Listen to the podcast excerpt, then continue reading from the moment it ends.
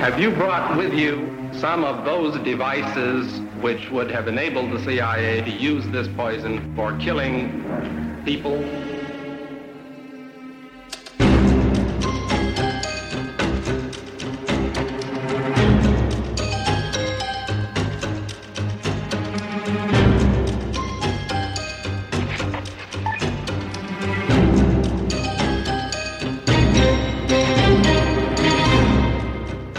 Du lytter til Det Hemmeligste af det Hemmelige.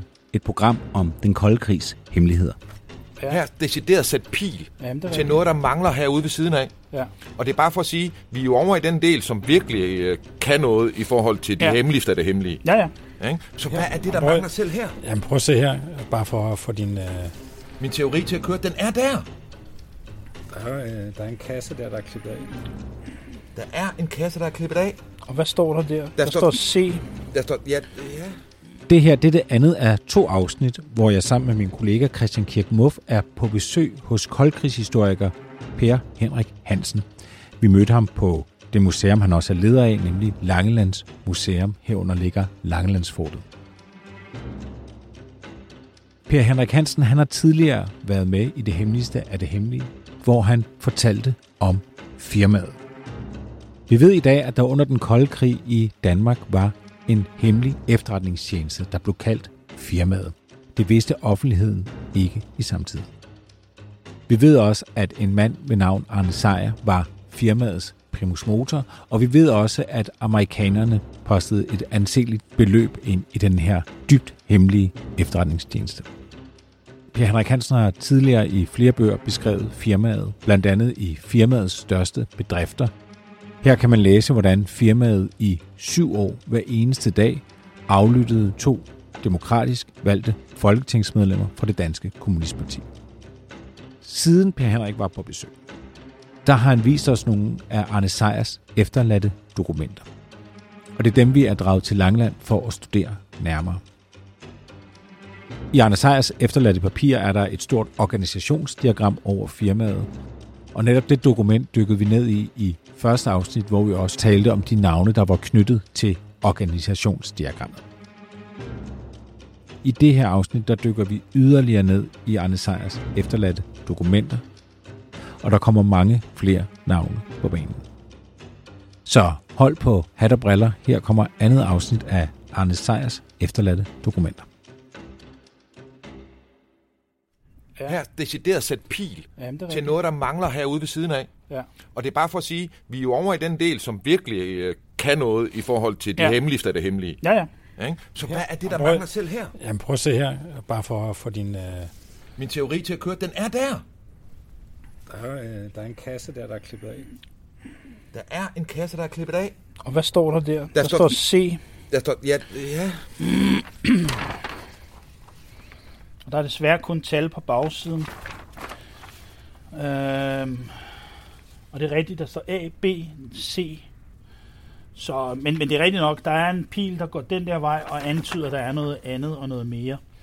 Hvis vi vender det om, så kan vi se, der i forhold til frontorganisationer, så er der sat en masse navne på. Hvad er deres frontorganisationer?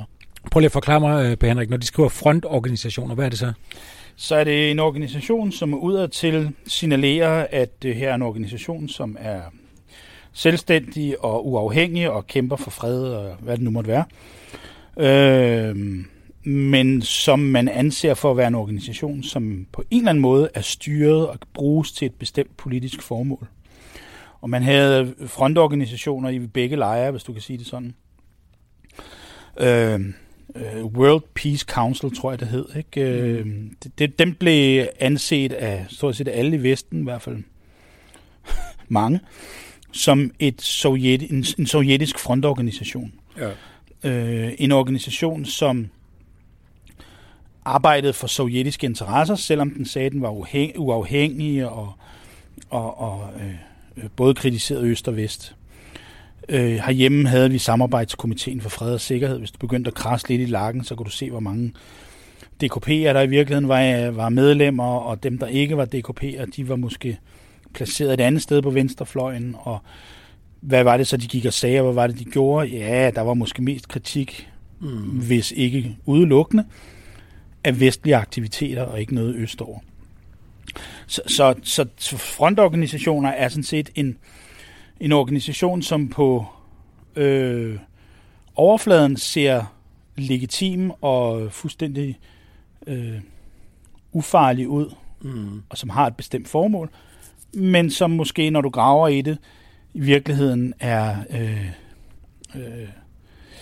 sat i verden for at opfylde et andet og ukendt politisk formål. Og der har de så en liste over deres organisationer her, som så tjener. Der er en bagsiden af sådan et organisationsdiagram. Der er jo skrevet navnene på en masse organisationer og det ene eller andet, som de tilsyneladende har opfattet som deres frontorganisationer.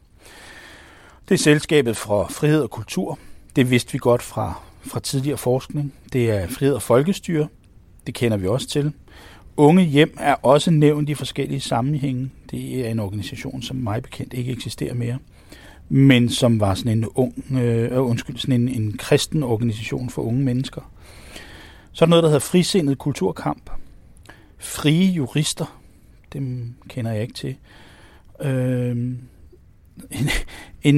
En organisation, der hedder Komiteen for Unge Flygtninges Studieophold. Og så står der bare Atlantorganisationen. Jeg går ud fra, at det er den her, organisation, der bliver etableret efter vi træder ind i Atlantpagten, det der sidenhen går hen og bliver NATO, som er sådan en organisation, der skal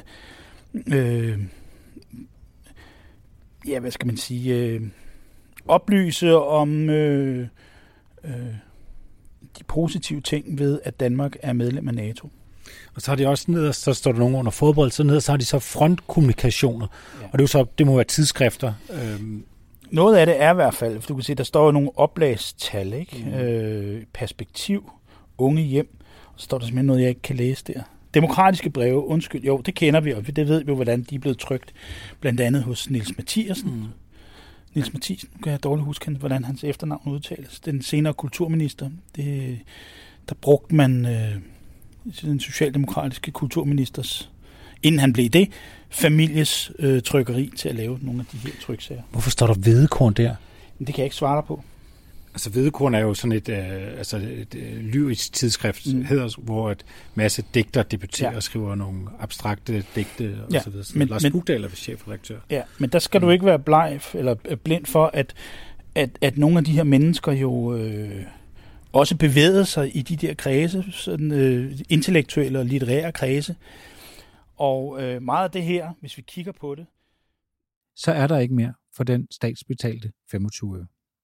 Efter 24/7's lukning er Det Hemmeligste af det Hemmelige blevet en podcast, du skal betale for. Gå ind på hjemmesiden dethemmeligste.dk og læs mere om, hvordan du fortsat kan lytte til Det Hemmeligste af det Hemmelige.